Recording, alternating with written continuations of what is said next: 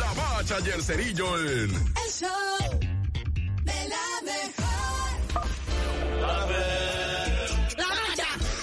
¡La bacha! ¡La bacha! ¡La misma bacha! La bacha, la bacha, la bacha, güey. ¿Qué traca la carnalito?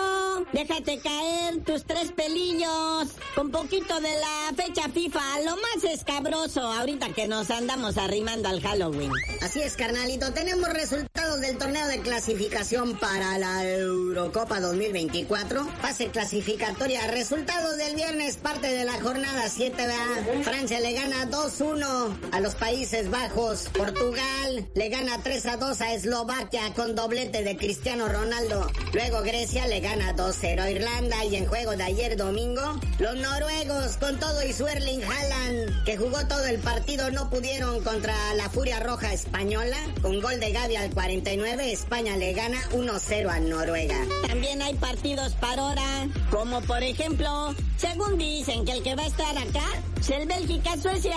Casi casi lo estoy mirando y no se crean. Y a las 12.45 también a la misma hora, Grecia contra Países Bajos. Y una pequeña revisión, muñequito, a los amistosos internacionales de la FIFA, donde Inglaterra puso en su lugar a Australia 1 por 0. El sabadito se puso chido. Estados Unidos y Alemania, los germanos le pasan por encima a los gabachos tres goles a uno. Pero vamos a respirar profundamente y analizar, a discutir, a descubrir qué pasó en ese México 2 gana 0. Eso sí, el equipo mexicano en los primeros tiempos nos hace sufrir mucho, ¿verdad? Dejan muchas dudas, el 0 a 0 con el que se van al medio tiempo, pero luego ya regresando en el segundo tiempo, el Chucky Lozano al 57 mete un gol así bien bonito, seguido por Uriel Antuna, el brujo Antuna al minuto 72 pone el 2 a 0 sobre Ghana. Este equipo que no propuso ni nada, nomás le jugaron al no ser goleado por los mexicanos, ¿verdad? ¿Y qué le viene? ¿Qué le viene a la selección nacional, muñeco? No se nos olvide que mañana martes México contra Alemania.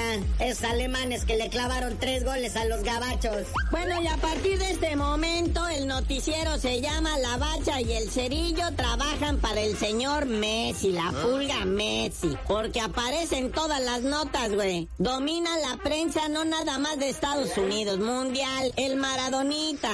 Todo mundo hablando de él. Oye, sí, lo primero, ¿verdad? Lionel Messi con su equipo al Inter Miami en la Conca Champiñones edición 2024. Que trae varios cambios, ¿verdad? Para empezar, en vez de 16 equipos participantes van a ser 27. Está como el mundial, ¿verdad? Que de 32 brincó a 48. Pero pues ahí está, ¿verdad? Fase general, después vendrán octavos, cuartos y semifinales, que estos serán a ida y vuelta. Y pues al final, final, una final que es a partido único. Y como van a ir un montón de equipos, pues destaca también la presencia del Inter Miami con su Lionel Messi. Que aunque están eliminados de los playoffs de la MLS, pero pues es Messi, de alguna manera u otra lo tienes que meter a este torneo para que jale la taquilla. Pues para eso lo trajeron. Pero bueno, carnalito, ya vámonos. Siguen los compromisos internacionales y tú no sabías de decir por qué te dicen el cerillo. Hasta que toda la prensa deportiva del mundo mundial deje de hablar de Messi. Y les digo... mm,